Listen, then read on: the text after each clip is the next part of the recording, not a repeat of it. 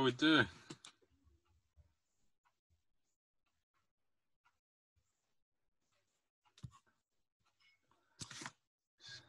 Hey, what's up? I'm fighting all these different buttons that pop up. I know what you mean. It's so. How you doing, my friend? You good? I'm doing great. Yeah. Well, what What do I call you? Do I? You can say Courtney or you say Symply Courtney. Either way, I will respond. Okay. I'm gonna call you. Let's call you Courtney. Yeah, that's what most people do. Most people will ask, "What can they call me?" and then they say, "I'm going to call you Courtney," literally in that order. I don't know what it is. I think a lot of people don't like the Symply part, but that's fine. Uh, it's not really for everybody else to like. It's more for myself and my kids, so it's all good. Ah. I- Are you gonna? Is that gonna be part of a routine that you put? No, I mean, so the thing is, my name is a tribute to my kids. So my real name is Courtney. Uh, the Symply part is just a tribute to my kids. Uh, my daughter Simone, S Y M O N N E, and then my son T Y T A N. So he's Titan she's Simone.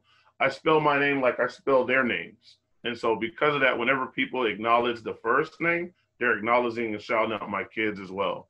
And that's more of just a life thing and not a routine part but I know that like in this day and age, especially a lot of people um, still aren't comfortable with calling people whatever their preferred name is. And me being a bigger guy, most people see Symply and they're like, I don't want to call you that. I want to call you Courtney. And so it's just that's what I kind of deal with on a day to day. I've been dealing with that for eight years. So, you know, it is what it is. And so and you do the thing of like having a comedic stage name, just sort of like I noticed that quite a few comedians do that because they don't want to involve their personal life with stand up. Right. When I- yeah, because when I first started, I had um I was working with kids, and I actually used to go on stage just as Courtney, so I just had one name, and I think a guy had I signed up just Courtney, and a dude had said, "Okay, you just just go up there as Courtney." I said, "Yeah, yeah, just simply Courtney." And when I said that, the guy went on stage, you know, sometime later and announced me, said, "Give it up for your next comic, simply Courtney." And I was like, "Oh, okay, I like that." You know, I like the way that sounds. And I changed the spelling up a little bit, and there it was. You know, it's two name. Uh, we call it two. Uh, yeah, two name name. Because you know, social media hard thing with social media is you can't just go up there with just one name. They usually need two names for the boxes, and so in order to be able to book, I needed to have both. And so that was kind of how that whole thing worked out. And I just stuck with it. But there's a big story. There's a story to your name, and I'm best. I'm betting there's an even more interesting story on how you got into stand up. Oh yeah, absolutely, man. Um, me personally, I was always a very, uh, very talkative kid. I always told stories and stuff. Um, fun thing, I didn't get into comedy until probably closer to like 30. So I was like 26, 26, 27. Um, I had been doing a uh, activity with my summer camp. It was uh, story time. I used to have these kids that would uh, tell these horrible stories. They talk uh, a whole lot of, uh, French, but a whole lot of shit. And so when they would, their stories would sometimes be gross. Their stories sometimes be uh, whatever. It would just be some stuff that like little nine and 12 year olds would talk about on a van trip, you know, to the swimming pool, whatever. And so I learned, I was like, you know what? I told the leaders, because I was the director of the camp, I said, what we're going to do is we're going to take that activity that they like to do and figure out a way to make it productive. And so we ended up um, making a pretty much a time for them to come up and tell jokes, tell stories. And it was more of a, a dedicated space for that. And so I remember setting up the activity for them, saying, all right, kids, y'all sit down. All right, who wants to come to tell one of their stories first or jokes? And nobody got up. And so I was like, wait, what's going on? Why don't y'all want to get up? And I remember one of the biggest things when it comes to like trying to get participants to participate is you have to lead by example. And so you have to be willing to take part in whatever activity it is that you're trying to get them to do. And so I went up and just started riffing some random ideas, jokes, musings, whatever. And before you know it, like the whole classroom is laughing. And all of a sudden now they're jumping at the bit, like, I want to go up next, you know? And so I ended up um, doing that. And that became like the way that I would get that activity started to the point where I would literally go into the room like I normally wasn't in there, but I would come in just for that part to get them kind of primed to go up and you know tell jokes, whatever. Uh, after a few weeks of doing this, um, a coworker was like, "Dude, you're funny. You should try a open mic stand up comedy." I had never heard of a such thing, and so I was like, "What's that?" And she was like, "Well, look it up." And so I looked it up around town here in Austin, Austin, Texas, and I ended up um, finding all these different mics and it's set on my PC. So like I made a bunch of tabs for the open mics that I was to try out. And I didn't do it for a year. It was just, you know, it was this very kind of intimidating thing to do. And so I sat there, you know, thinking about it, you know, days in, days out. And then finally I was able to work up the nerve and the courage to go do it. And um that was nearly eight years ago. Matter of fact, my eight year comedy birthday is next month on the 19th, I believe. And so that'll be eight years starting in 2012. Oh, bloody yeah, it must feel like quite a thing. I'm, I'm guessing it's flown by. Absolutely. Some in, in, in many respects it has, but also in some it's been a drag. You know, it's um obviously, you know, it's nowhere near where I want to be, but at the same time, I'm appreciative of where I am. It's like one of those very weird concepts where you obviously want to do way more than what you're doing, but you know, honestly, given today's circumstances, you're kind of like, you know what? Hey, this is where it is. Got to figure it out. You know. Hmm. Uh, I'm guessing from what you said and the way you said things, you said that you like to chat a lot. You were the chatty one in the group. I'm guessing, if I'm right, you were you were always a funny one in the group, your group, friend group, and used to crack the jokes and make everyone laugh. Yes and no. I have a very funny group of friends, and I would like to believe all of them could totally be doing this stuff as well. Uh, obviously, the stage fright and the organization and all that stuff is something that's different for a lot of people but yeah, I would say so. Um, I make friends quickly wherever I go. I'm fine with just opening up and talking to people. is not um, a scary prospect for me. Mm-hmm. And I think that's probably the thing that makes it a little bit easier for me is that I'm able to go into a room and start talking to people. Kind of like how I just got on here and start talking with you, even though it was the first time we met, you know? Just boom. mm-hmm. Mm-hmm. Well, yeah, it's it's uh, there's a thing that with comics they say that you're two types of people. You're golfer. This is one of the famous English comics, like Alan Francis or something. He says uh-huh. you're a golfer who just happily free and gets on with life, or you're the other type, which is quite you know neurotic, and mm-hmm. yeah, you're one or the other.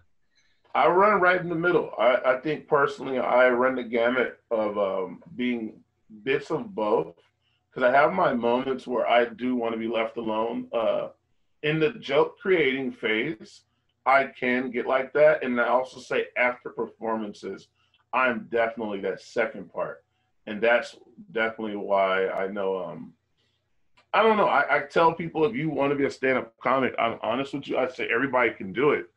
Uh, to get on to get on stage and tell jokes is not hard. It's getting back on stage that's the hard part. You know, get on after uh, you've had the best set of your life. Get on after you had the worst set of your life. Get on after um, your sister passed away the day before, and you had this commitment that. Hold on, real quick. My signal's getting kind of goofy. Let me switch signals real fast and just see if I can get a little bit. Because am I getting choppy on your end? No, it's quite smooth. Is it? Well, let me just leave it alone. I think I don't know. I, I have I have double signals over. But anyways, um, getting on stage after you have had a string of jokes that have not worked, and either one you want to you know keep on those jokes because you feel like there's something good gonna come out of it, or two, all the jokes that you've written that used to work for some damn reason just aren't hitting. Get on stage. And that's the unglamorous side of this. Now, it still can be fun in itself because I think exploring and uh, almost kind of like uh, being a stuntman that every stunt goes bad. And people are sometimes happy to see that, you know, and some of us are I guess this wouldn't be to say this, this would be the masses, pardon us, that we keep going. We keep going back, even though we're getting bumped in the head, bumped in the head. And that right there, all of that, what I just described, is what a stand up comic is. And this is what a, a comic is. This is what an entertainer is. This is what a professional anything is. Is you have to take the good with the bad. And cliche as much, uh, or, or as people say, a lot of it, you have to. You have to take all of that. You can't just get one side of it, or you're sorting the craft. So what you've basically said there, you're describing your relationship with comedy as a marriage. yes, bingo. I I was just telling somebody in another four years, this will be technically the longest relationship I've had with anything or anyone. Uh, I was married for seven, no, married for six, uh, together for seven and I had a the professional job I was talking about. I did that for a little bit under 10 years, or a little bit over 10 years, and then I played football for 12 years. And so I played uh, American football here in the states, um, all the way up until university level for like almost 12 years or so. And so once I hit a little bit over 12 years with comedy, this will be the effectively longest relationship that I've had. No breaks, all of that. Yeah, and so I'm guessing you must have had quite a, you know, I, I, don't really know much about high schools in America or what it's like in American football. I'm an Englishman. We're a little different, uh-huh. but I mean, what I mean, I've seen, I've seen American high school dramas and programs. I've seen OC. I've seen uh, One Tree Hill. I've seen Glee. Is it is it anything like that? yeah, I think you got a good idea of it. I mean, it's no it's no different than the the the I said you said the you're talking about high school as a general, not just football, right? Well, what was it like for you being an American footballer from high school? In okay, but it was. I mean, it was. so the reason I was gonna say is we're uh, we're all still angsty teenagers. We're all still know-it-alls who think we we have a grasp of the world and ourselves. Uh, we have a lacking amount of uh, actual experiential um, hell. Just call it what it is, experience there's a lot of life that's still yet to be lived and everything is very um, heavy but my my thing was and i was telling somebody is that i spent so much time dude looking forward to the next thing that i didn't get to appreciate a lot of what was around me in high school you know from uh, freshman to senior year i was always driven like okay i can't wait to go to college so i can go to college and then go be a professional football player uh, or I'm gonna go to college and, and be a professional, whatever, you know. And I spent a lot of time almost in a looking forward instead of a, a, a, a, appreciating what was going on around me. And I know that there's probably a lot of people that do that same thing. But then you go back and you realize that high school was some of your best years with a lot of friends that, you know, you either won't see again or you'll see it for the rest of your life. Um, and it's not like that there's any regrets there because I did live a very, you know, fun, vibrant life in high school. But at the same time, I did spend a good deal of time pushing people and opportunities away because I was so over it, you know? One thing I find quite interesting is they used to say there's there's two things I'm going to ask you because there's bits where they say that people reach their high school, that's their peak, and they end up working as a bin man. And then there's other bits where you go on to do other things and like, yeah, you go on, carry on doing well. Oh, okay. Yeah, uh, no, for me, that was definitely, that was definitely not my peak. Um, I honestly still feel like my peak could be so many different things. Like we're talking about sports here. Oh God, definitely not. If we're oh. talking about yeah, we're talking about sports, no. And I even talk about physical fitness. Like I think I was close to my physical peak, uh, probably a year or two after high school, uh, where I could just jump like crazy. I could run like the wind. I was strong as a freaking you know bull, whatever. Um, every I have levels of everything: romantic, romantic, uh, romantic side, uh, education, um, physical fitness, financially. Like there's all these different things that happened. I feel like in the years following high school. Hell, my kids were born after high school, and so oh. I just yeah, life, you know. And so for me, there was so much that happened after high school. Uh, no disrespect to you know everything that happened in it was great, but hell no. Uh, I still think that with comedy, especially, I have a chance to overcome not being a bin man. No disrespect. I love. I know exactly what a bin man is. That's the uh, waste man or the trash guy for you guys. Yeah. And so I love that I was able to catch that. I was like, ah, look at that. I got a little bit of a, a, a little bit of, I guess, uh, not lexicon, but definitely something that you guys will say over there that's common. And I was able to immediately just pick in because I was like, I wonder how this conversation is gonna go. But I know the best way for me to deal with it is just to take it like water and just jump in and not tiptoe around to start talking and figure out where you know the translations fit. So that was cool. Um, but no, I don't think I'm I've peaked in, in anything. Like I feel like everything is still going. Um, I don't know. It's it's weird to say that, but it is it is very true. I have so much more to do, learn, gain, and show. Definitely so much more. Yeah. Well, that, that's what I hear. I mean, like people say that you're one or the other when you succeed in high school, and how, mm. how does that sort of happen for those that, unlike you, have like haven't progressed and they've remained stuck in the same level? Like, what happens there? Life. I think you you have to understand that sometimes things happen to you, and this is not you speak, uh, formally. This is just in general is sometimes things are going to happen that are going to be beyond your control and they're going to put you in a place where you're not able to move past your level. And some of it is a choice and others is forced. You know, you have, if you end up having, you know, kids coming out of high school and you choose to say, you know what, I have to stay here and support these kids, support my wife, then it may make you stay in one specific level. Or if you end up, I don't know, like for me, for instance, I had kids, but I got divorced, and my kids are with my wife, my ex-wife, and so because of that, it's made me, and it hasn't even made me. It's allowed me to take a passion of mine, which is speaking, which is entertaining people, and go full force into it. Uh, when I was married, I don't know if I would have been able to have done this. You know, I probably would have had to settle.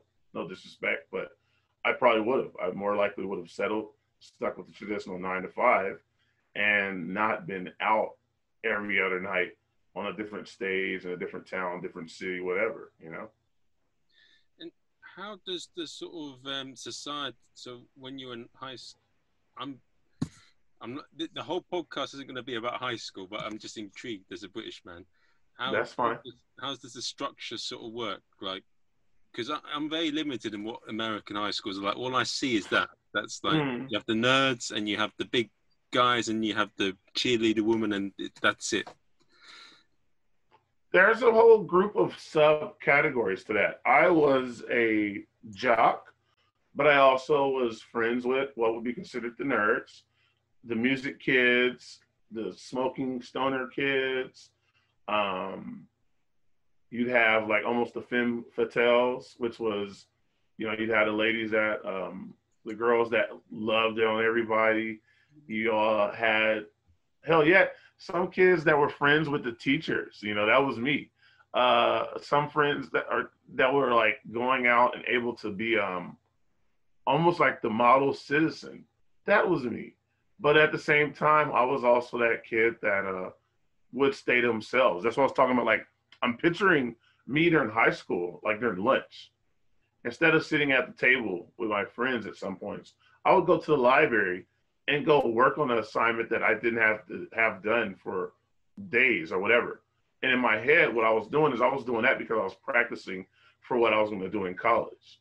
And I was like, you know, you're going to always be working and studying, and you're going to have to really work at it. And so that's what I did. And so um, I was able to go between all the different subsections. But yeah, they existed. You know, for me, I was in a city public school, so I wasn't in one of those little small town where everybody knew each other. Instead, it was like a lot of us had friends that went to other schools, rival schools, etc. Heck, even girlfriends and boyfriends at different schools. And so it looked a lot like what you'd see on TV and television and all that, but it was also different in the fact that it was real life. Um, think about it this way in real life, you still have that section of things. You have people that are affluent and they kind of run in their circle of people that are affluent. You have some people that are low lower caste. They kind of stay in their group as well. And you have people that have activities that they like to do.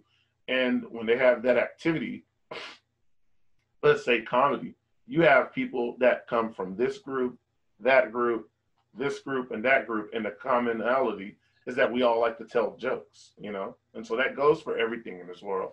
Uh, obviously, you're going to you're going to go with people that have a lot more in common with you than not, but there is definitely a chance for the cross section. And I would like to think that I ran the cross section all day, every day in high school. Yeah, a bit like Lewis Howes. Do you know Lewis Howes? I don't. Who is he? He runs something called the School of Greatness podcast, and he was he was a he was an American footballer. He was a pro, but then he mm-hmm. got he got injured Oh. And then he slept on his sister's couch for a while, and then he started. Um, effectively, this is by accident. He started contacting. He wanted to set up his own business, so he started contacting entrepreneurs on LinkedIn, and he kept on doing that. And now he's a multi-millionaire, and like he's been on Ellen and all these TV shows, and he runs a podcast which is very famous. He has all these influential business people, psychologists, and yeah, he's he's he's but he used to do that. He used to be the someone that wanted to mix with all these different sort of groups rather than be pigeonholed. Right. Which is possible. You can you can definitely pigeonhole. Like it's not a hard thing to just settle and be cool with it. But I definitely um that always wanting more mentality definitely permeates uh from every art through every decision that I make. And it's not on some um I think I'm better than anybody. I definitely think I'm better than my own level though. And so wherever I'm at, I still have that drive that says I can do better. And I definitely can. Um, obviously we're in the pandemic right now, so you know, things are a little bit different, but I still run myself the same way as if I was out on stage every night. I haven't went out and performed live since March of this year. Um, matter of fact, at the beginning of this year, I opened up with uh, doing 40 shows in 40 nights. And so it was just stage, stage, stage, stage, stage, stage, stage. And the cool thing was, and actually it wasn't in 40, it was in 34 nights. Sorry. Um, I shorted myself there. But yeah, it was like 40 plus shows in 34 nights. And the way my mind was working then versus the way my mind is working now is nearly identical even though I'm not performing nearly as much, all my stuff is kind of like what we're doing right now online, you know, via Zoom or whatever the other uh, casting sites that you have that you can work on. Uh, in U- in the UK, we've sort of got back to live performances, like mm-hmm. in person indoors. And one thing I've figured out since I've not been on stage for six months, like performing on Zoom gigs is okay. I don't mind it, but it just feels a bit awkward it feels yes. like playing a video game and then chatting yes. with someone on Call of Duty. It doesn't yeah. feel like a gig. And I felt really awkward in the last few gigs that I've been back on stage. Like before, even like, and these were just new material nights. I was testing stuff out. Before they wouldn't make me nervous and I wouldn't be uncomfortable or whatever. But since I've gone back into it, and I've not been for a while, I started to get nervous again. And a lot of things that I I forgot to do that I'll normally do since I was on yeah. stage. I, I, I bomb basically, but that's life. How uh, I'm going to ask you just because I haven't honestly even asked my friends that have went on. They're doing it here, ill advised because we're spiking again, and people are just tired and they want to go out and perform because you know comics, whatever. Uh, for you, let me ask you this: What all of you nervous do you feel the nerves are? Is it just the strictly performing, hoping the material connects with the audience, or is some of that also it's weird to be around a bunch of people now, or is it even some more things where you're like, I'm just not used to being out? Like, what what do you think your where do you think your nerves come from with that? I think it was all all three combined yeah. that put me off a bit. Even on stage, you're thinking about, oh my God, did the last person that touched this mic, did they potentially have it? No, or it was, like, it was just it just felt yeah it just felt very weird and comfortable, and it didn't feel natural anymore. And yeah. it was yeah, it just that's what it felt like. But you know, once I get back doing it again, I'll start to feel better. But because it's been so long, it's like a muscle that's gone. And Yeah. even some of the best pro comedians are sort of they're off Oh, the yeah. pace a bit. Yeah. I found It's amazing. Go ahead. I'm sorry. I found hosting easier because it's Okay. just like you're chatting around and you're talking to people. But when I was doing the set again, it felt like I don't know, it felt different. Interesting. Yeah, I haven't done anything, man. It's it's. I'm curious to see how it goes. Um, it was funny because I was on such a roll. Um, I did this thing for my birthday, my 34th birthday. I said I wanted to do 34 shows in 34 days, and they're all different shows. And so, started from January 6th until February 8th of this year, 2020. And so I was just like, bam, bam, bam. Sometimes I had four, three and four shows in one night. And so when all of this happened come March, because I was still going hard come March, um, when everything came to a screeching halt, I had been going so long that I think for probably three months or so, I was in recovery mode just from that. And so the first three months weren't nearly as bad. You know, a lot of people were like, oh, I miss performing, and I still did.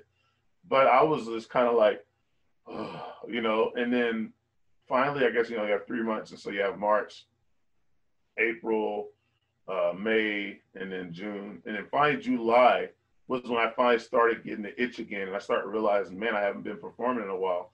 And around that time, shows started opening up. Like you had some places that were doing outdoor shows, which they, they continue to do to now.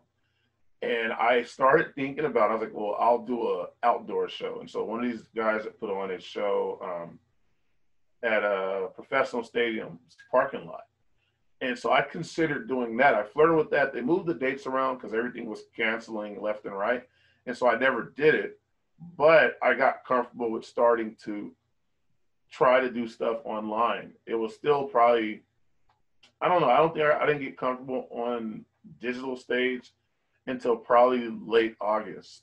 You know, I started doing stuff online and I learned to kind of ask for what I need. I'm a very interactive comic. And so I started asking the um, audience to unmute themselves because I noticed that the shows that I got feedback on, I was able to do better. And so I said, hey, audience, if you can go in and unmute your mic, that would be great. If you are okay with turning your camera on, that's even better.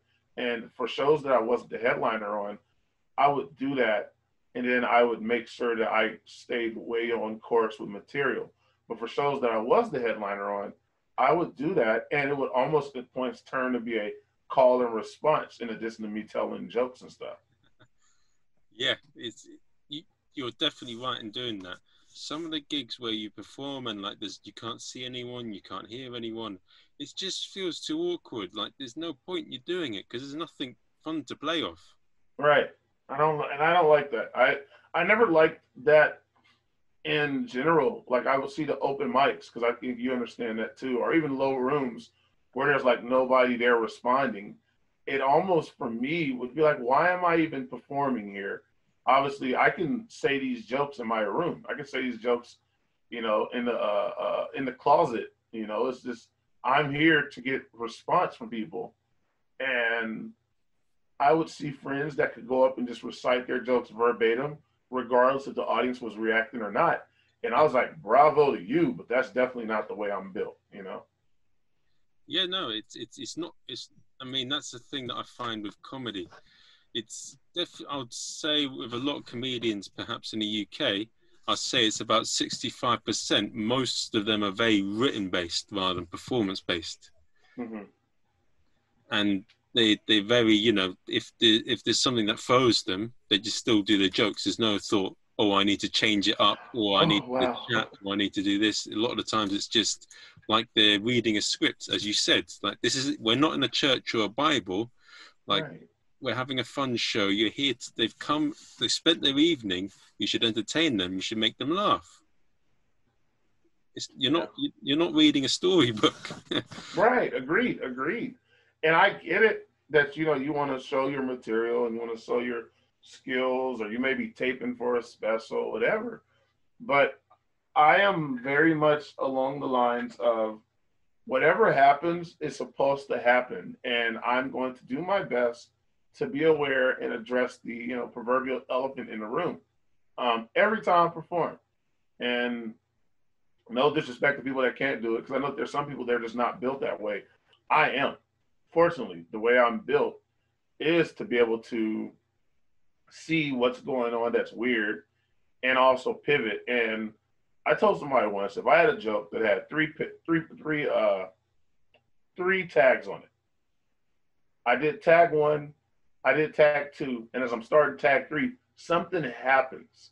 I'd much rather go and talk about the thing that happens and not do tag three than say I have to ignore that funny thing that just happened, that gift from the gods, and do my tag three, do my third tag because I'm a professional comic and the way comedy works, it's it's in it's in threes. No, I'm going to address and enjoy that gift.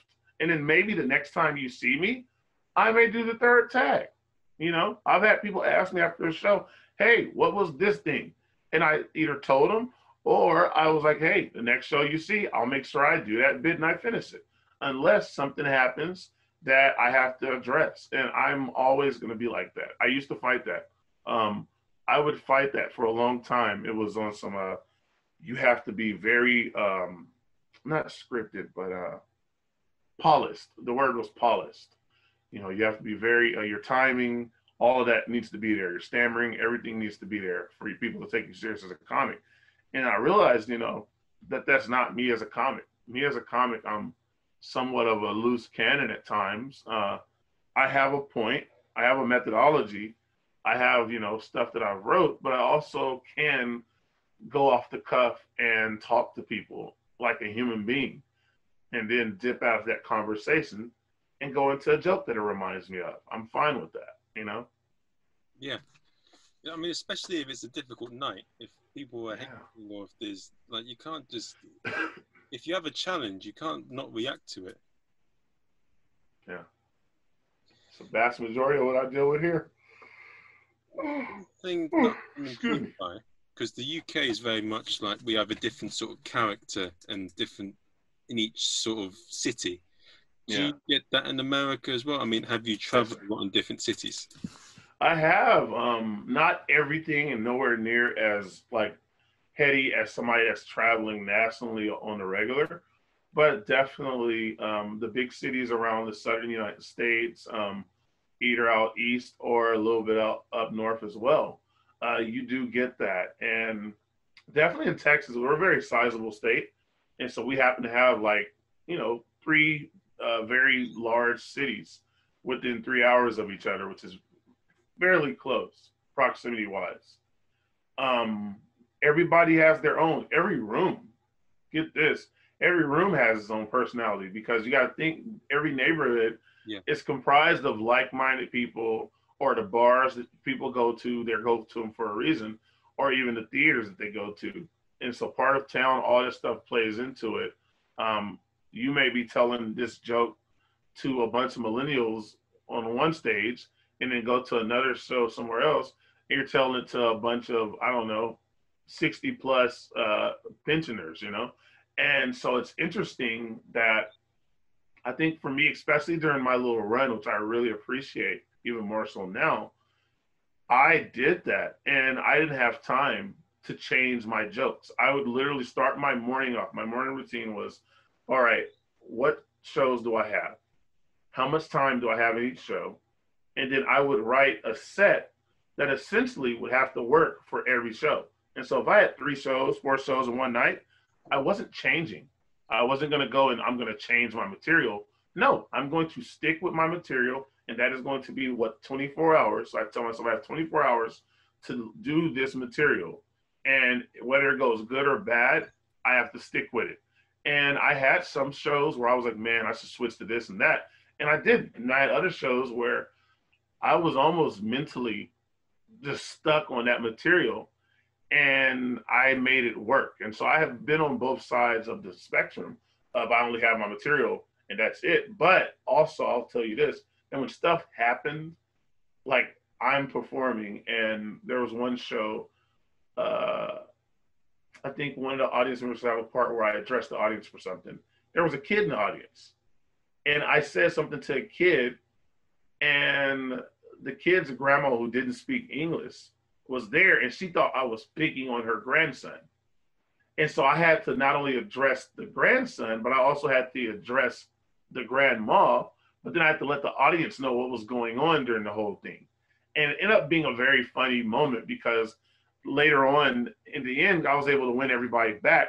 Um, the grandma, through translation from her daughter, was all like, hey, the reason why she was mad at first is she thought you were picking on her grandson. And I was like, no. And then I ended up, so I beatboxed a little bit. Uh, y'all, y'all have beatbox in there, right? What do y'all? Okay, rapping and beatbox. Y'all have all that. Okay, good. So I didn't know if the term was beatbox. I know y'all have beatboxing, but part of my act is me beatboxing. And so what I've gotten is I've gotten a lot of people, definitely in this past year, that didn't speak English, yet they were entertained by what I did on stage and they've come up to me and either communicated it themselves or to translate it with somebody else that they enjoyed my performance you know off of the faces that i make. I'm very animated with my faces my voice inflections and in the beatbox and stuff. And so when that happened with that grandma who thought i was picking on her grandson it was hilarious because i was like well what did they like? And she was like well your faces were goofy. You know she said that through translation. And it made me appreciate being able to pivot and not be married to my my act, so to speak. It's what. So I'm guessing that you're more of a performer than perhaps a writer. Absolutely. Um, I tell stories, and I use my body to tell stories. Everything is from my past. It's from stuff that I've experienced, and there's humor there, there's funny there, but I almost want you to I almost want you to take a journey with me. I don't want you just to come away going, that was funny. I want you to come away going, you know what? I'll describe it like this. My favorite moment when I'm on stage is to look in the audience and to either say something that makes them go, hell yeah, me too, or better yet, they nudge the person next to them and they're all on some, hey, that thing he's talking about. Yeah, remember we had that moment? Hell yeah, wasn't that funny? Or they come up to me afterwards and they're like, yeah, man, gooses, or not gooses, geese. Those, they're, they're some fuckers. Hell yeah, I agree. That story you told about your son getting attacked by a goose? Yes, that happened to me too. We own geese. I saw a goose outside it was looking at it was, it was about the case and steal somebody's ride, you know, little stuff like that. I just um I want to connect with people. And that's the bigger thing that I see in a lot of stand-up, especially locally, is that they can give two cents about connecting with the audience. My little thing that my run that I did at the beginning of this year, I wrote out um, little goals and objectives. And one of the big ones was I want to treat every performance every audience, every stage individually like it's the only thing that I have today. So that means if I have one, that one performance is getting my all. If I have four, those four performances are getting my all. Excuse me. That means those audience members, if I can, with four, you can't really connect that much because you're running until the very last one, unless you have the timeout. I'm going to sit there afterwards and I will sit there and if somebody wants to come up and talk to me about an experience that they had that was related to my set, I'm here for it. And every show that I did that, I had one or two people that did. You know, I'd be uh, taking pictures or, or handing out merch, selling merch, whatever. And then I'll have a conversation that linked with someone who connected with something I said on stage. And to me, that's as good, if not better, than the whole audience getting up and applauding after you're done that's great too. it's a, a very uh, great feeling. A spit take, somebody falling out of their chair, somebody knocking over an entire picnic table because they're laughing at something you said. All of that is great, but I love connecting with people in such a way because to me, if I connect with you personally, more times than not, you're going to come see me again because you'll go, oh, that thing that he said, I connect with that. That's a person. you can make people laugh really hard, but if they can't tell you what they laughed at, they're not really going to connect with you as much as a person who can go, not only was he funny, but he talked about this thing, that thing, and this thing and that thing. And I love all of that. I connect him with that, you know. I'm in the I'm in the business, dude, of being long uh, uh, long lived and longevity. I'm not in the business of being a flash in the pan. You know, they call it a, a, a, a nova. You know, burn bright and light and then die. It's not what I'm here for. So you want to be a black hole that lasts for a while? No, sorry. Damn right. Yes, sir. Black hole. Play on words. I like it. that was dark. that, that didn't sound right. My God, I need to rephrase that. Boy, you better quit being worried. Don't you worry about that. You good. You're safe. You're safe. I, I like it though. That's that is exactly what I want to be. It was better than you saying white hole. I'm like, what the fuck is a white hole? That ain't real. well, how would one thing I want to ask? How did you? Um, so, what has your journey in comedy been like? So, that you've gone from like open mic, open spot, ten spot, twenty spot, headliner. Like, how does that work in Austin, and how's the circuit working all that? It's different for everybody. My my journey is very much my own. Um, I did everything, man. I have still, I'm still that. By the way, I'm still, I still say I am still an open micer. Uh, I just happen to have access now to other gigs, to where I don't have to go and work my time out at open mic, so to speak. I still do because I need it, and I'm still nowhere near a finished product of anything. Um, but I did everything, dude. I did storytelling shows. I did the variety shows. I did the clean gigs. Um, for me, I did all this stuff first of all with the intention intention of getting on stage, and then secondary was to learn how to be, be able to perform in front of every type of audience, whether it's senior citizens, like I said, pensioners, or it's um, kids. Hell, I perform in front of kids. I worked with kids. My very first, if we were to talk about very first crowd, was making a group of nine to 12 year olds laugh in a classroom upstairs at my, my job, you know? Um, all of those different things help me to be able to perform, I think, in, in as many venues as possible.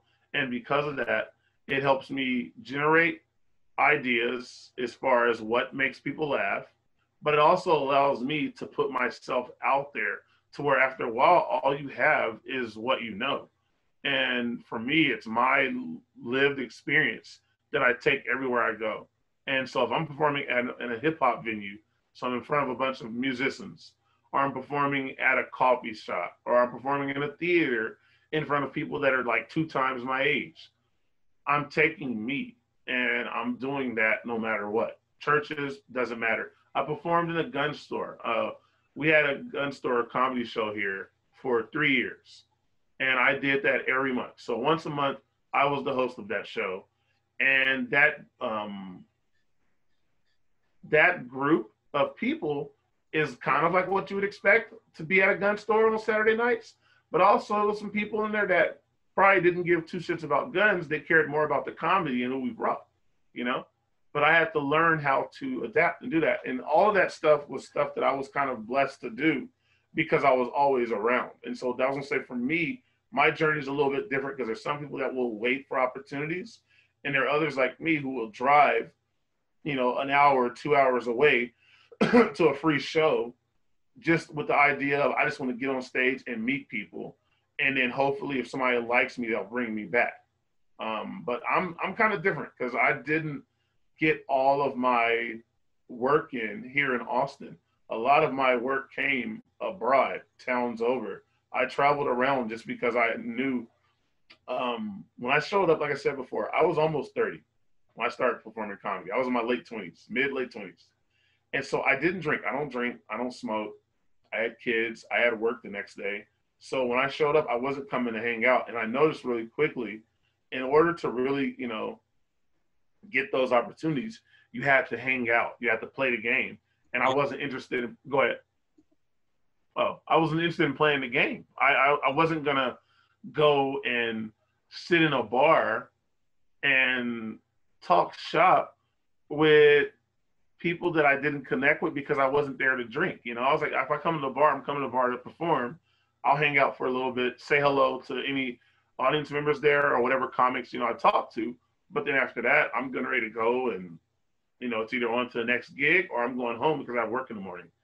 And so because of that, I didn't go and hang out, um, which I think was somewhat detrimental because the people that did hang out there, are a lot of people that forget that a big part of comedy is networking. It's not what you know and what you can do. It's who you know and who you can do. Hey, get um. And so that's a real thing, and, and I didn't do that because of that, and I have to move my my own way. Yeah, it's a big thing. Like, yeah, it, it, you've got to hang around certain places. You've got to be connected in certain clubs. So effectively, it's what what is like the Austin place where a lot of comics hang out? There's a bar. Uh, there's really two bars, but there's definitely one specific bar that just recently closed down. I think either two months ago. Um, that that was pretty much you could look at the the uh, shows around town. I just no disrespect. I could look at shows and tell they were just thrown together. That it wasn't a let's figure out what people work together like a curation. There wasn't curation on these shows. It was let's put on who's always around. And to some people's credit, hey, that's cool because it means you're going to get booked a lot. But does that mean, you know, uh, does that so high acumen when it comes to being performance based or being funny? It depends, you know. Uh, for me personally, a lot of my shows did come the very first time I'd have to ask, and then I'd have to just wait to get booked on again. But then they also did come where I just hit a person up and said, hey, here's my avails. This is what I have going on. Do you have any openings in this time period? If you do, I would love a spot so I can plan accordingly. And if not, I'll move on. And in Austin, there's definitely the, as people want to call it, the clique scene and all that. It's not really that heavy of a clique scene, but it definitely does exist. That you'll see certain groups will only stick to certain groups, and then others will only stick to their other groups. You know, and you'll have like what's considered your mainstream caste of system, and you'll have your lower pecking order below that. It's high school. A lot of this comedy stuff is juvenile and high school at best. I find it funny though when it gets gets involved in sort of yeah. I think you know that sort of stuff should be in high school, but it's it's, right. it's funny. I don't know. It doesn't make sense for me. Yeah, it exists. That's everywhere though. I know. I I don't. I haven't been in your system, your scene, but I promise you, you have a little bit of elements of that too. That's just human evolution or how we work is that we try to find what's comfortable for us and then we stick with it. And I would imagine your section where you're at, I'm pretty sure there are some high level comics or comic that everybody looks at and holds in high regard.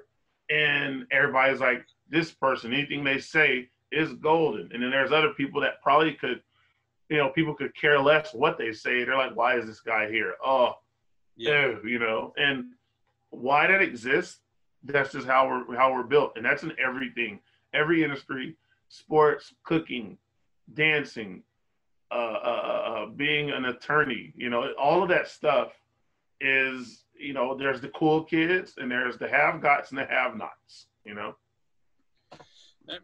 one thing I want to, there's two things I'm get, but one thing I want to say is that the London, the way the UK comedy scene works is that there's certain four or five big clubs that you get in, you do spots for them, and then you can progress. They got gong shows, little small new material and if they like you, they book you. If you hang around them, like you say, you get booked on, and you progress, progress, and you network with other big comedians. Mm-hmm. Also, there's a lot of comedy competitions. Now, if you do well in them, you get spotted by bigger name bookers and agents, and then you go on TV and it takes three or four, or five years. And as you said, there's a mainstream circuit. Mm. Does it work a bit like that in Austin as well? Yeah, it does. Because the competitions here, you can. We have a thing called our hat because our club just closed. Our actual A room, which is our big flagship flagship club, closed down uh, probably a month ago, if even and that thing had a because this is Austin. They had a show called or, or a competition called Funniest Person in Austin, which was big time. It uh, got you know people from Comedy Central, etc. It got opportunities. Person that won it regularly got on Just for Laughs, um, and it was one of those things that you really did want to do well in that because people would book off of that for pretty much the next year. That even if you never did anything else, if you advanced in funniest person in Austin, whenever you got brought up in conversations, they say, well, they did advance in FPIA. And it was just one of those things that it was something that everybody was highly sought after to advance because if you did, you kind of got put in this different group of people. There are people that weren't as good as comics. Then they advanced in the FPIA and everybody started booking them and treating them differently. You know, and I've definitely seen that before. Uh, for me personally, I did it. I, I advanced in other competitions in other areas, but in that specific one, I didn't advance. And I think that the way that I worked, I had to literally show people time in and time out that I was as funny, if not funnier, than people that you saw that you felt like, oh, this person is the top of the top, you know? And my stuff was a little bit more difficult because one, I wasn't always around the scene. Two, when I was around, I came, I performed, and then I left. And I talked to certain people that chose to come talk, whatever. I wasn't going to go and run up to every comic and be like, hey, how are you doing? Instead, I would come in and try to stay out the way and perform. Uh, I was still friendly, but I told people I was friendly, not fake. And um, one of the coolest things I think about this system, definitely here in Austin, is that there are chances to, oh, there are chances to over, like to jump levels. Obviously, you can't skip levels in general. Eventually, it catches up to you. But there are some people that are just able to be that shining light that just goes flying into the stratosphere. Um, because whatever, either they they come at the right time, they fit the right mode, uh, they make friends with the right people, whatever have you.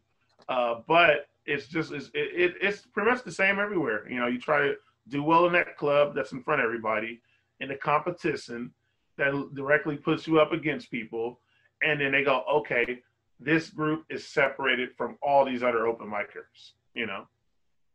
But it's pretty much the same.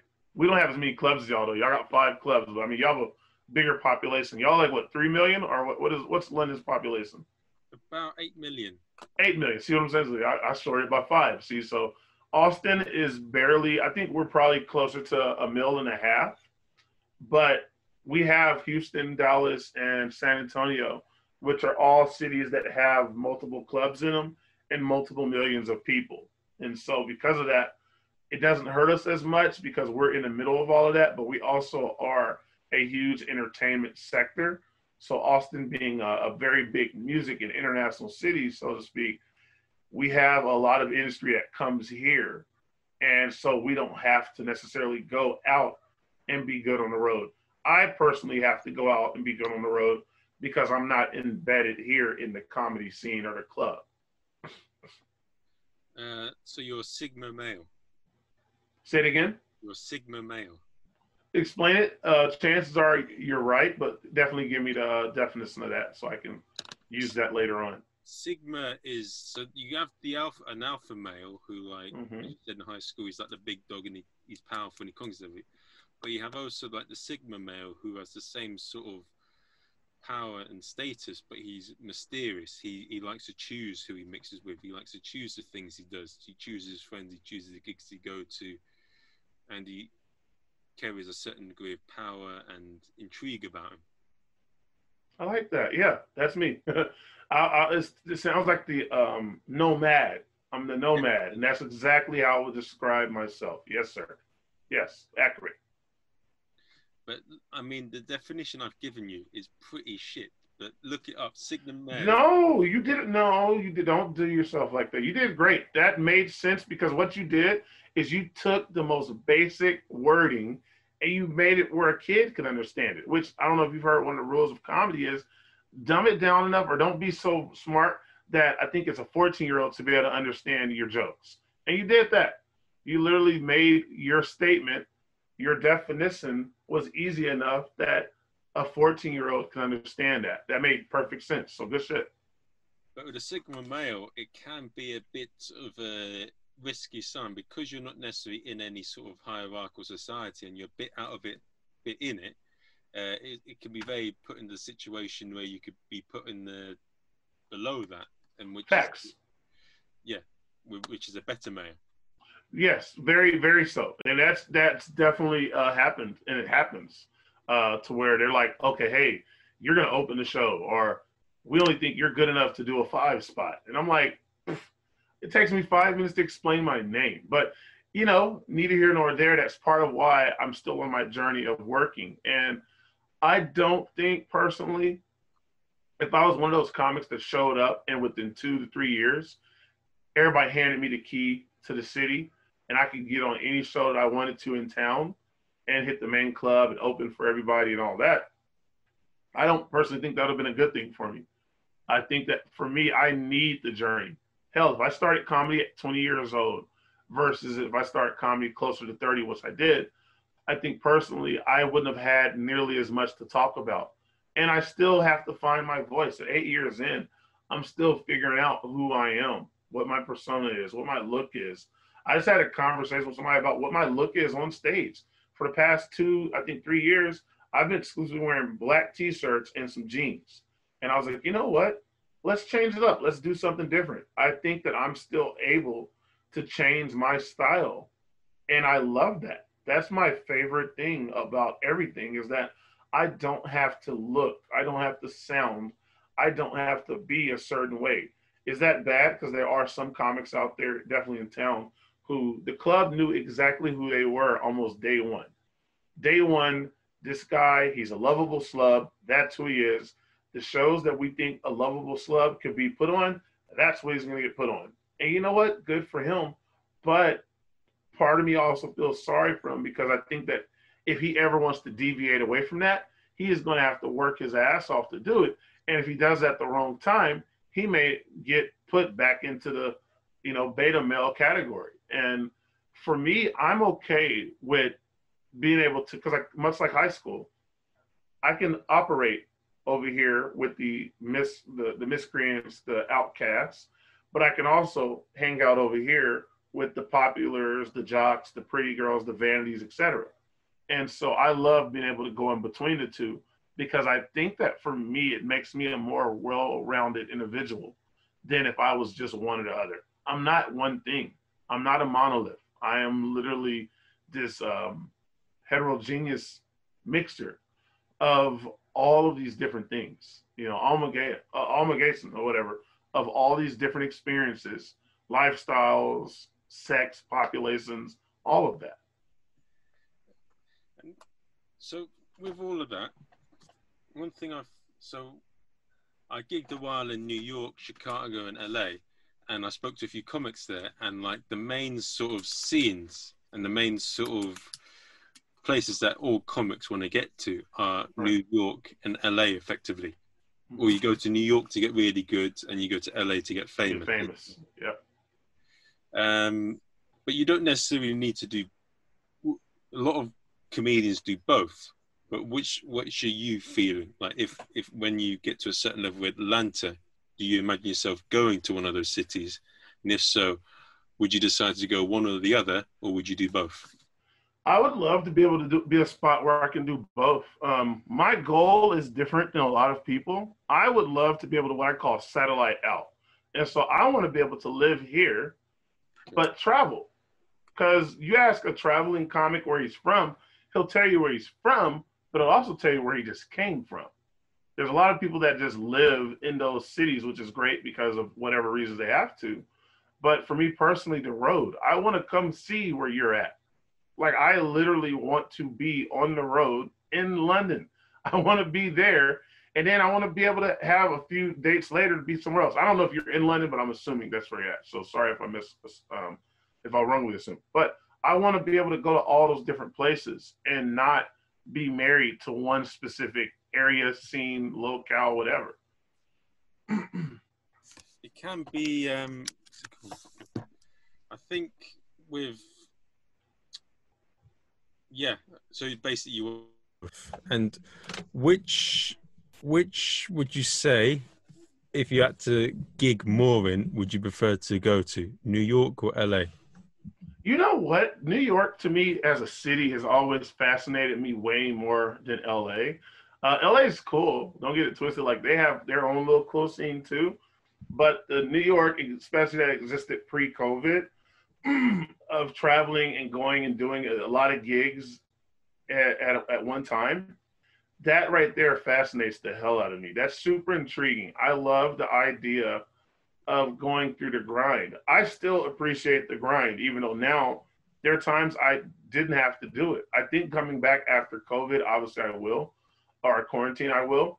But um, I like the idea of going and walking it out. Like to me, that there's a romanticized notion in my brain that sees that as fun, challenging, and actually being a comic. And I love that. So New York, definitely, without a shadow of a doubt. It is a very intriguing city. They're very aggressive. They're very loud, and they're mm-hmm. very brutal. They really do not care. They're very harsh. But LA, they're a bit nicer. I'd say maybe but I mean, a lot of them also actors and actresses as well. Whilst New York's probably they're all doing it for comedy rather than acting. Yeah, I think you really are, you know, hitting the nail on the head when you talk about getting good. And I'm still in the storming phase, storming and norming phase of my comedy career, whatever you want to call it. And because of that, I really enjoy the grunt work. I enjoy the ugly like going in and and it, it does suck. You'll still complain. You know, damn, ain't nobody here paying attention. Why am I doing this? But there's those moments where something magical happens. It may not be the first mic, it may not be the second mic, it may be the third mic. And then later on, you're remembering, yo, in the first mic, this cool thing happened. I forgot that that even happened because I was so, you know, I was rushing from thing to thing. Um, that's the hard part because I do believe that you learn more if you pick one mic and you just stay there the whole night. But there is a cool part of being able to collectively right your wrongs. You tell a joke, you have, you know, your three minute, four, five minute set, whatever. You tell a joke where you miss a punch or a beat in that first one, you have the second one where you can get that right. You have the third one where you can see what it sounds like when you're not rushing to get it all in there. You have the fourth one where you figured it out now and you have the pacing. It's a great way to build material. And I like the idea of having those ugly rooms. Do I go and seek them out? By no means, I do not go out and seek the ugly rooms. But when I find them, sometimes they're beneficial. And most people that know me will be like, nah, he hates those uh, rooms where there ain't nobody there to laugh and there's nothing but comics. Those things suck. But at times you do find material in them. You can think about something and go on stage and take that thought and have a cranium dump to where you just literally circle one topic, one thing almost for the entire length of your set. And you're just sitting there postulating. You know, you you write this, this is what you think is funny. You end up cutting half of that out. You end up taking a piece of that out. And then there's one little kernel that's actually funny and then you start all over before you know it. You might have, you know, I don't know, a line of funny stuff after a week if you're lucky. Uh, you know, some people, my my my system is a lot different than most people. I take a story that I think is funny, and I go from there. An experience, a story, whatever.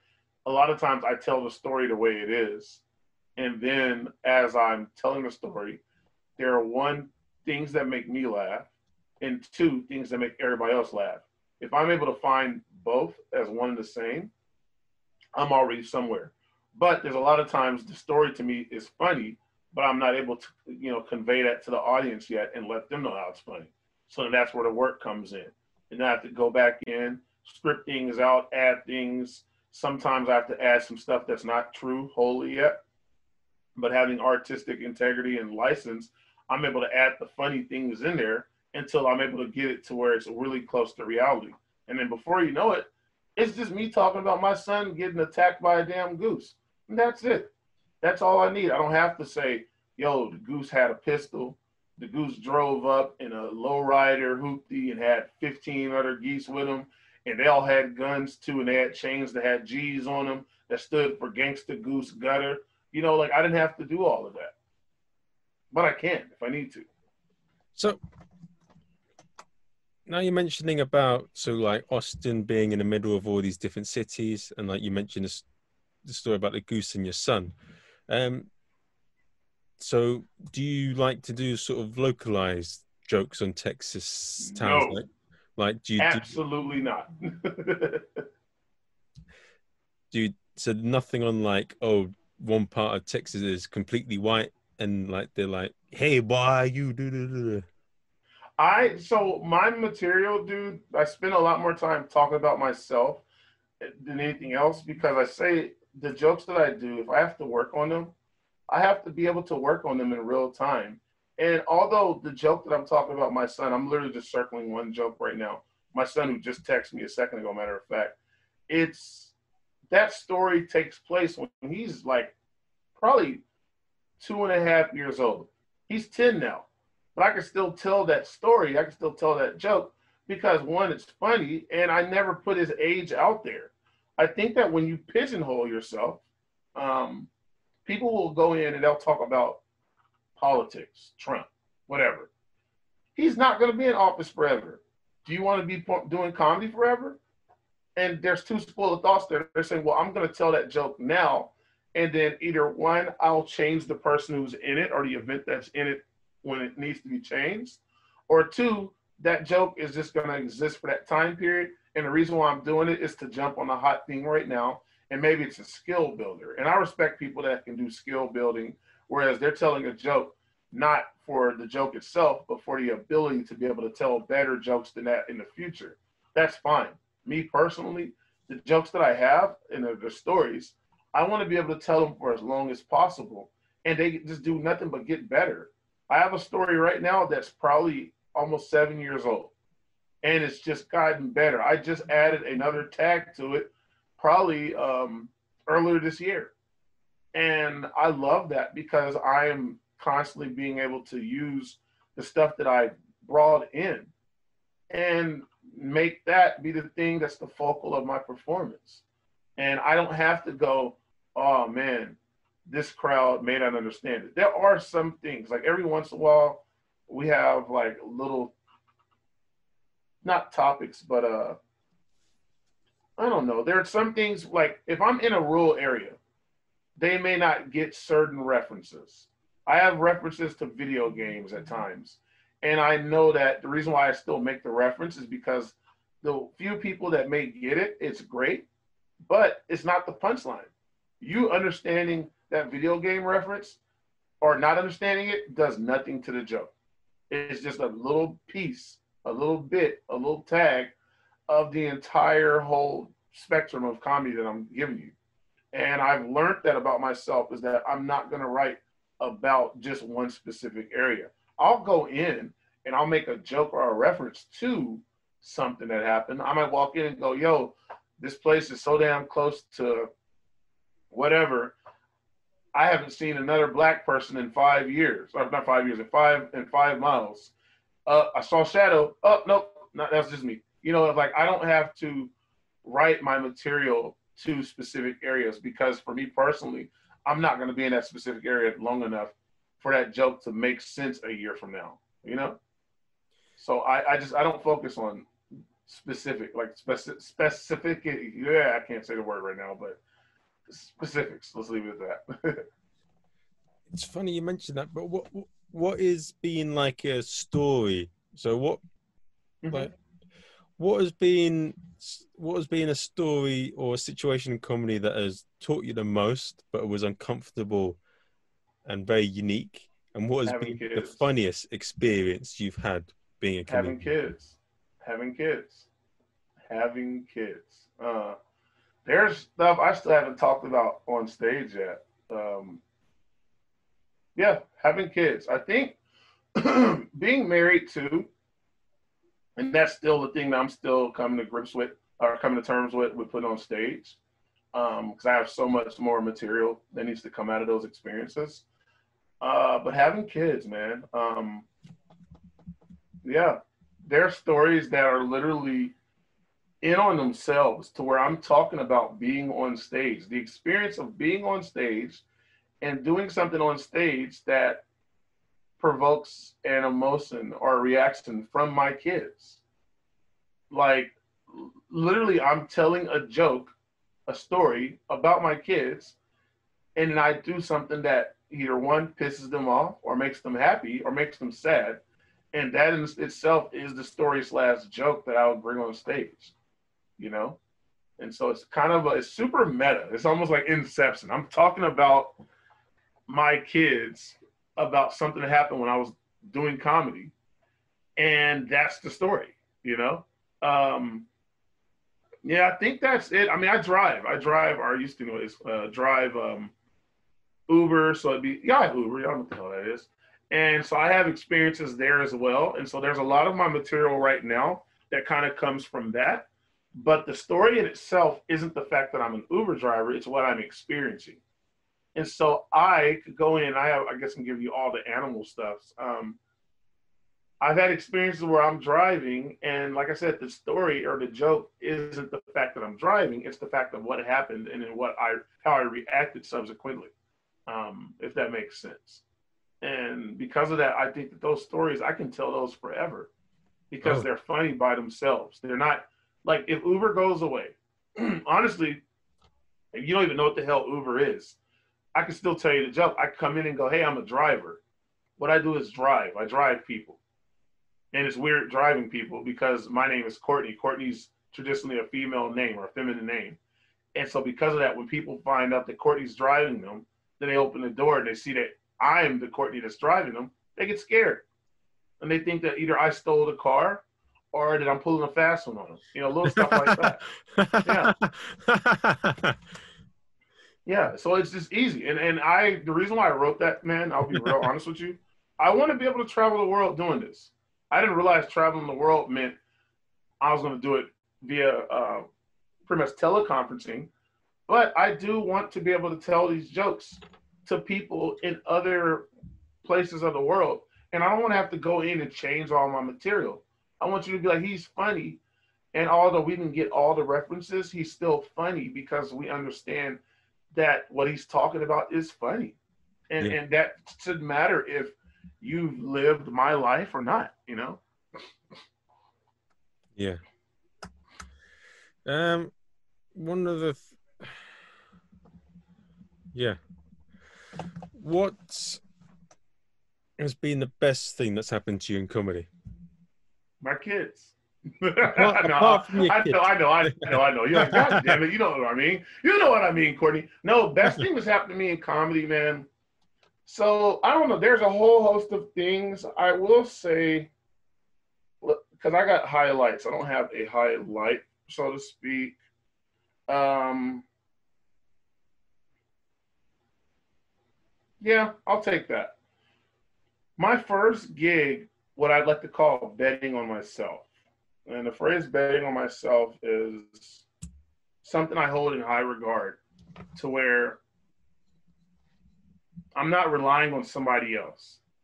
I'm not hoping that somebody saves me. I'm not hoping that if stuff goes wrong, there is a savior in the clouds waiting for me. There's a superhero that can pull me out. No, it's just me. I'm the superhero. Like if I fall over this cliff, I have to pull myself out of it, metaphorically speaking, um, and literal. Uh, I did. Let's see. So I went through a breakup, and this wasn't a marriage. This was a just a regular relationship breakup, but it, it hit me hard.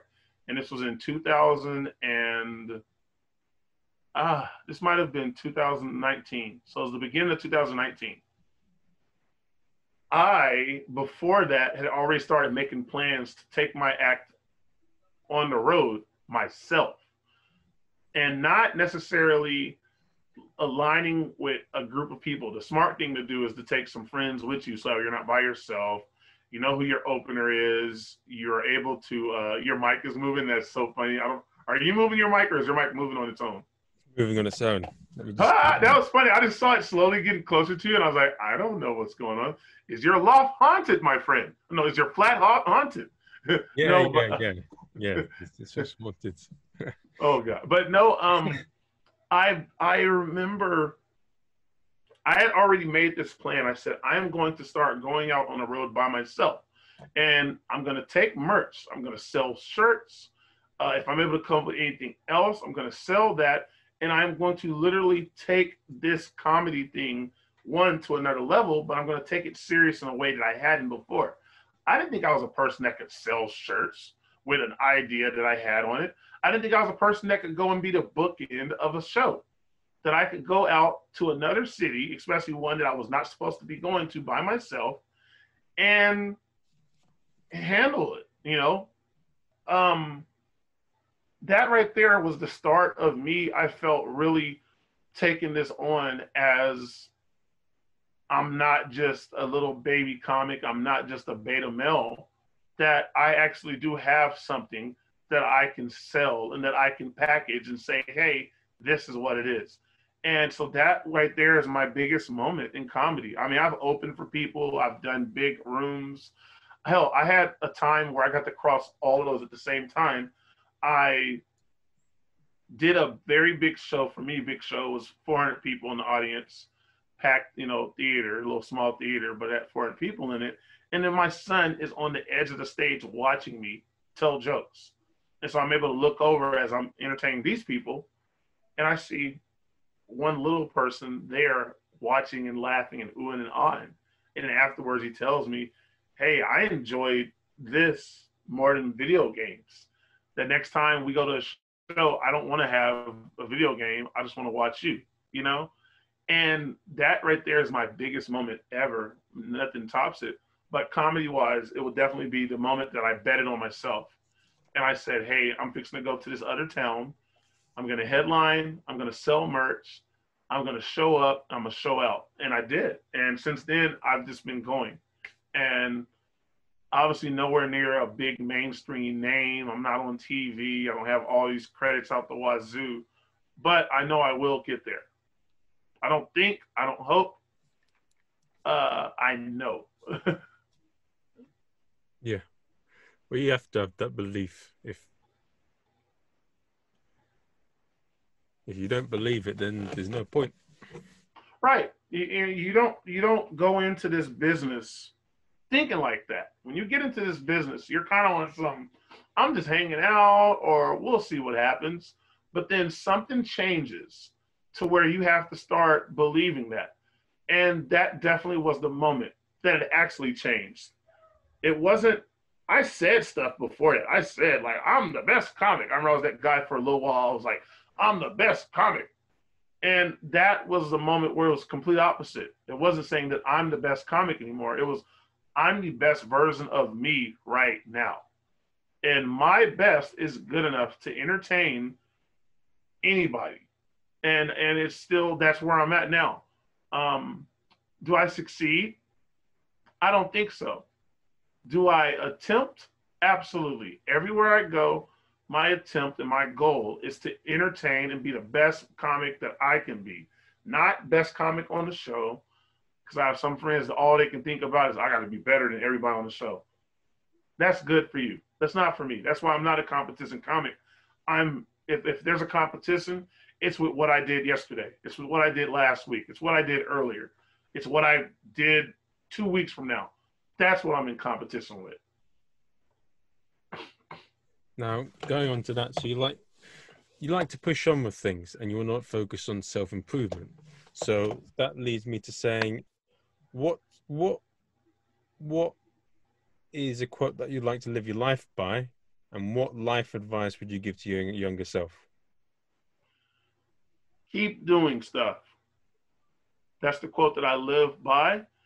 And keep doing stuff is the quote that I would tell my, or that's what I would tell my younger self is, um, I guess more in depth would be, I get it. Stuff is going to be hard. Stuff is hard. Stuff is going to be hard. Stuff will get harder. Uh, but keep doing and I would put dot dot dot. I don't know what the phrasing is for that when you just put a trail of dots after words that means etc. whatever. But that's what I would say is keep doing stuff no matter what. No matter what it is, keep at it. Um because I, I remember when I taught like when I did the Parks and Rec gig, which is a rec center gig, I had to train new hires. And oftentimes I would tell them, no matter what, I know you're gonna screw up. You're gonna screw up. You're working with kids. It's hard. This is not easy. Uh You making mistakes is going to happen. I can appreciate that. What I cannot tolerate or appreciate is you choosing to not do anything. Do something. You see a kid laying on the floor, grabbing their elbow, and they're crying. You just standing there helps nothing. You running over there and jerking on their arm as well, that helps nothing. That might make stuff worse. but I would much rather you run over and attempt to remedy or, or help them than just standing there going, ay, ay, ay. You know, like I want you to actually run over and try to help. And so do something, no matter what it is. So that's my biggest thing. And that's what I live by. I've been saying that for a while. do something. yeah, of course. Yeah. So you live by the Joe Rogan quotes, um, be the hero of your own movie, I bet. You have to, man. I don't watch a lot of Joe Rogan, and I should, especially considering he moved directly to the city. He lives here now and does his podcast from here. Yeah, he moved from LA to Austin, Texas, man. It's it's you know. Austin. Oh, and have you seen him as he been around the circuit? What, what what's? I haven't seen him. Well, so you got to remember he did this during the pandemic, and so our circuit is was effectively dead. Like we're just coming back. Like as of a few weeks ago, they're starting to do uh, shows again, and everything is still outside. Austin's a very, in ways, conscious, health conscious city. And so all of our sister cities and brother cities are moving around doing stuff right now. We're not. Our club closed forever, and a lot of our clubs continue to close. And we're barely putting out open mics every so often. I think we're up to four or five here right now. But yeah, Joe Rogan hasn't. I don't. I haven't seen him one because I haven't been on the circuit but also none of my friends are like, "Oh my God, Joe Rogan was here at the open mic," you know. So, I mean, comedy's going to change forever because he only stayed in LA because a lot of his mates were there, and yeah. they moved away out from LA as well. So, what's going to happen yeah. to LA because a lot of their big comics have gone. Joey Diaz yeah. left, all these other ones have left, and Joe Rogan, one of the bigger ones. Mm-hmm. So, I mean, I, I, I think the stage is still going to be there no, no, not to cut you off, but I think that the um, Hollywood is still in LA. Producers are still in LA. The glitz and the glamour is still in LA. But you may see more people who are like me that we live where we live, but we travel and go work and perform and play in LA. Uh, but there will be a lot more uh, nomadic comics, more so than ever, because uh, you know it's crazy right now, and I mean this is the states. I don't know if it's there, but you guys, the only entertainment group that's working right now are comics. Everybody else is effectively shut down. Like uh, theater gigs are shut down, big old arena tours are shut down. Uh, athletes are working somewhat, but comics. And so if you're able to figure out how to go and do like literally a barn storming tour and perform outside in parking lots or in grassy knolls, you're able to still eke out a living somewhat right now. So yeah, it's it's gonna be different, but I don't know how much it changes. I will tell you this, which I'll ask you in a bit as well. With these Zoom meeting comedy shows, etc., I think more of us are gonna do stuff like that in addition to this crap here, these damn VR gigs. I don't know if you if y'all have had VR gigs yet yeah. there but people are starting to do that too. And so, me personally, I, I can't. Obviously, I have a green screen behind me, but um, let's see if I can turn it off real quick. Virtual background. Turn off, God darn it. I'm turning it off only just so I can make a point. Bam! I'm sitting in my room doing this interview, and what I've started doing is I've started kind of recording little things and putting it online. And so more online performances are going to happen now because you have people like me who I have asthma and I'm at risk when it comes to this whole COVID stuff. And so because of that, I'm staying away from people.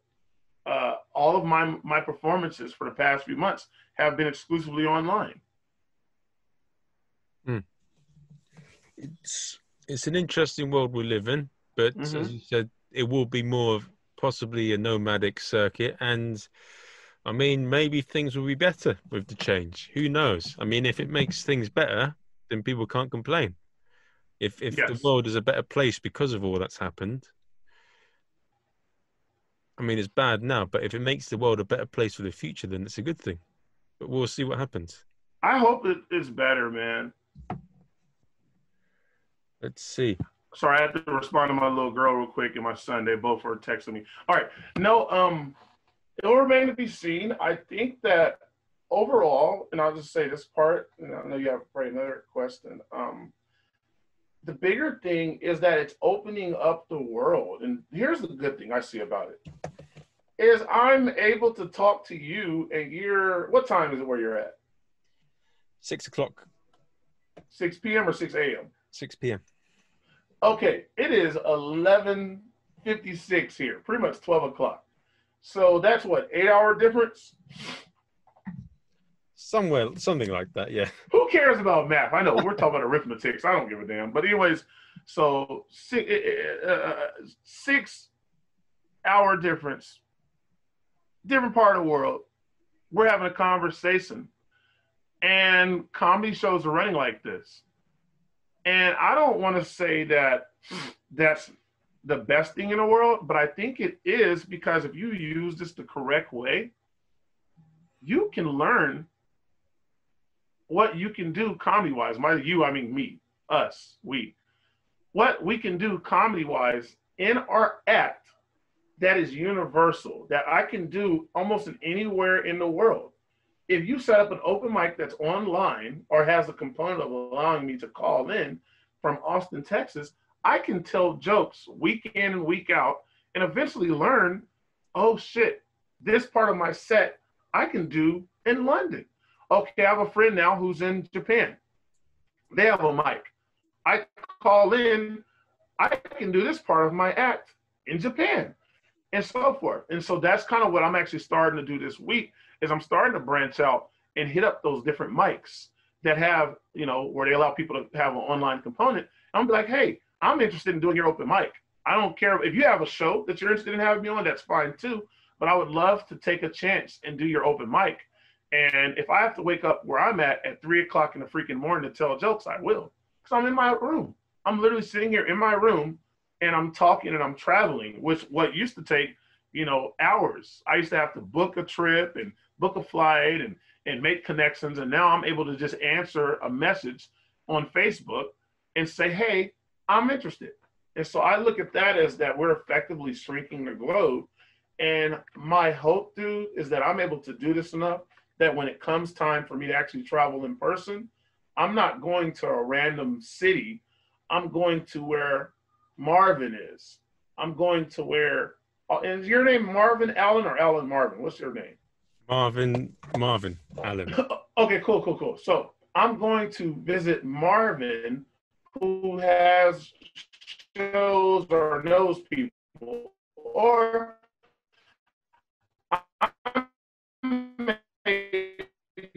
Okay, now this is funny. say what's up to Marvin, but I'm going to do these shows on a different part of town.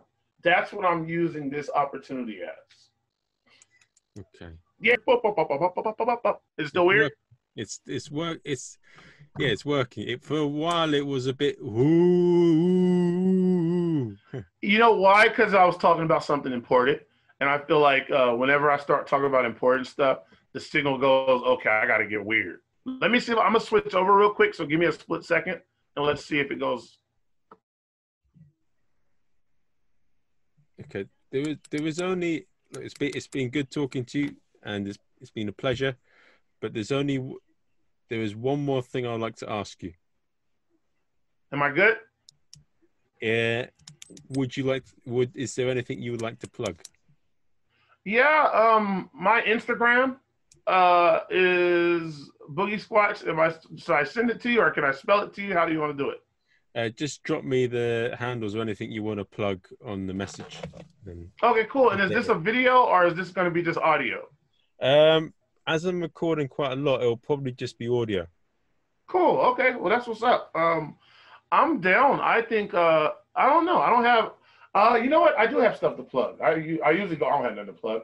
Uh, I'm with a group that does a bunch of sketches on YouTube called Mad Circus Comedy, and I'll send you links to all of this stuff. Um, I've been embracing the weird. The weird is that I haven't been performing in front of people for a long time. And so I've been instead doing these little goofy gigs. I got on TikTok. We have that little thing now to where I'm starting to put out little goofy videos on there, and my stand up is going to get interjected in that stuff as well. And so it's going to be a little goofy, quick sketches.